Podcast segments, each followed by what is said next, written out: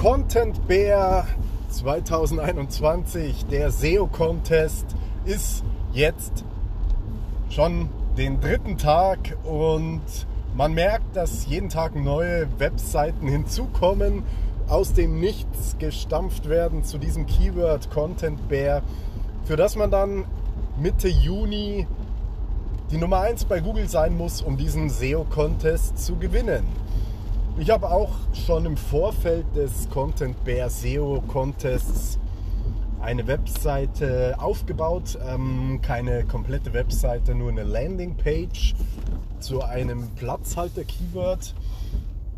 Auf meiner äh, Webseite stadtshow.de einfach eine Unterseite angelegt. Und ja, da schon halt ein paar Demo-Texte veröffentlicht und dann musste ich eigentlich nur noch dann bei Bekanntgabe des Keywords nämliches einsetzen und war dann auch kurzzeitig vorne dabei, wurde aber dann ähm, jetzt auf die zweite Seite von Google durchgereicht.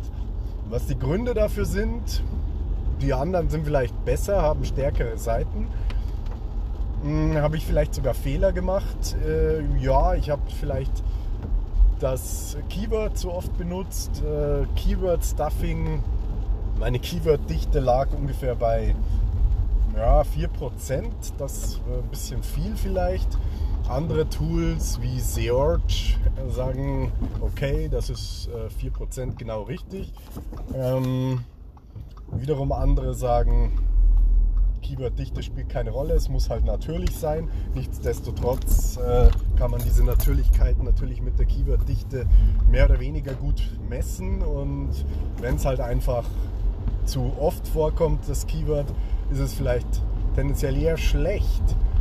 Ich habe mich da am Beispiel des Tieres Bär orientiert und einen Wikipedia-Eintrag dazu ähm, genommen, aus dem Englischen übersetzt.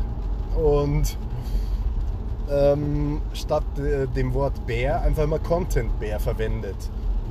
Und das zeigt dann schon, ähm, dass es beim Wort Bär zum Beispiel okay ist, wenn man das Wort Bär in einem Wikipedia-Eintrag mit einer Keyword-Dichte von 4% verwendet, während es auf einer anderen Seite vielleicht eher nicht okay ist und als Spam ausgelegt wird, weil Wikipedia einfach ein tendenziell besseren Ruf hat und eine höhere Stärke oder Autorität der Webseite genießt in den Augen von Google.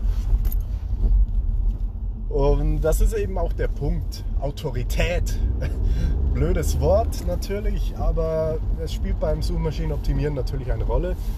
Je stärker eine Webseite, ich äh, verwende lieber das Wort Stärke oder Power, Link Power, aber gemeint ist einfach die ähm, Autorität dieser Webseite äh, in einem gewissen Bereich in der jeweiligen Branche, wie eben in dem Fall Content oder Suchmaschinenoptimierung oder Content Bear.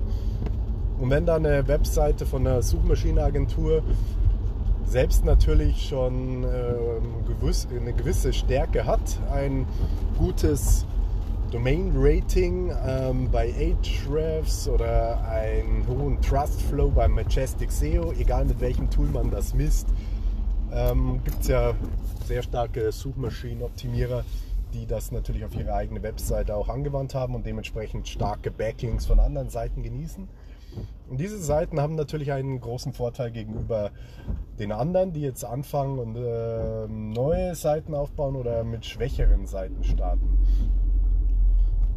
Ein Kriterium ist aber auch die Schnelligkeit der Webseite vielleicht und ähm, das Verhältnis von Text zu Größe, ähm, Dokumentgröße, weil je mehr Bilder man verwendet wie ich, ich habe ja eine Größe von ungefähr 1 Megabyte mit ähm, an die 50 Grafiken und Bilder, die ich da auf der Seite habe.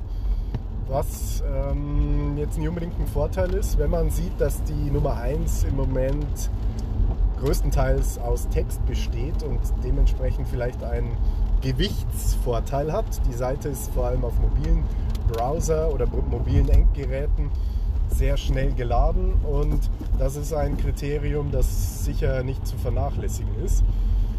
Wird sich wahrscheinlich im Laufe der Challenge oder dieses SEO-Contests relativieren und interessant wird auch sein, wie viel dann im Endeffekt der Backlink-Aufbau ins Gewicht fällt.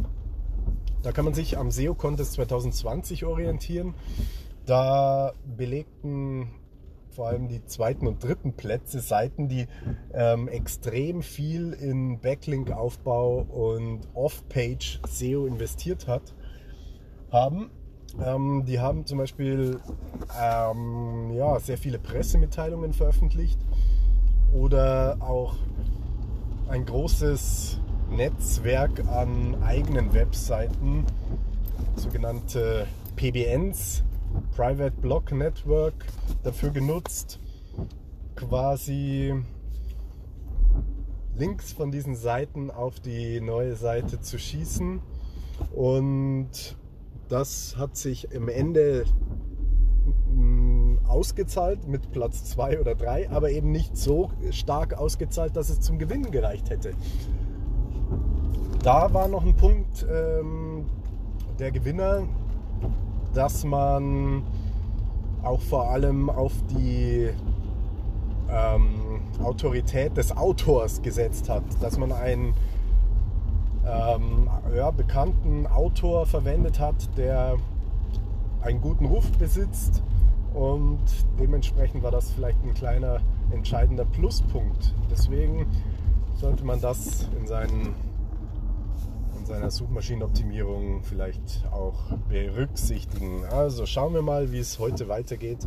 Ich habe äh, prinzipiell vor, ähm, diesen Contest mit Videos und Podcasts zu begleiten und aus diesen Videos und Podcasts natürlich Links zu meiner Webseite zu setzen weil Podcasts und Videos mich äh, nicht viel Zeit kosten. Im Prinzip diese Autofahrt nutze ich dafür und richtige Optimierung, Content-Erstellung und Backlinks würden mich eben zu viel Zeit kosten und diese Zeit investiere ich lieber in richtige Suchmaschinenoptimierung für richtige Projekte und dementsprechend ist äh, dieser SEO-Contest super interessant, um zu sehen, was bei Google funktioniert, wie es andere machen. Man kann sehr viel lernen, auch wenn man schon jahrelang im Geschäft ist. Und deswegen verfolge ich das gerne, aber schraube meine Ansprüche entsprechend runter. Aber vielleicht ist es auch nur ein Trick. Vielleicht äh, will ich damit auch nur untertreiben, um dann zu sagen, ja klar, seht ihr, ich habe ja wenig dafür investiert und gewinne trotzdem oder so. Also bis dann.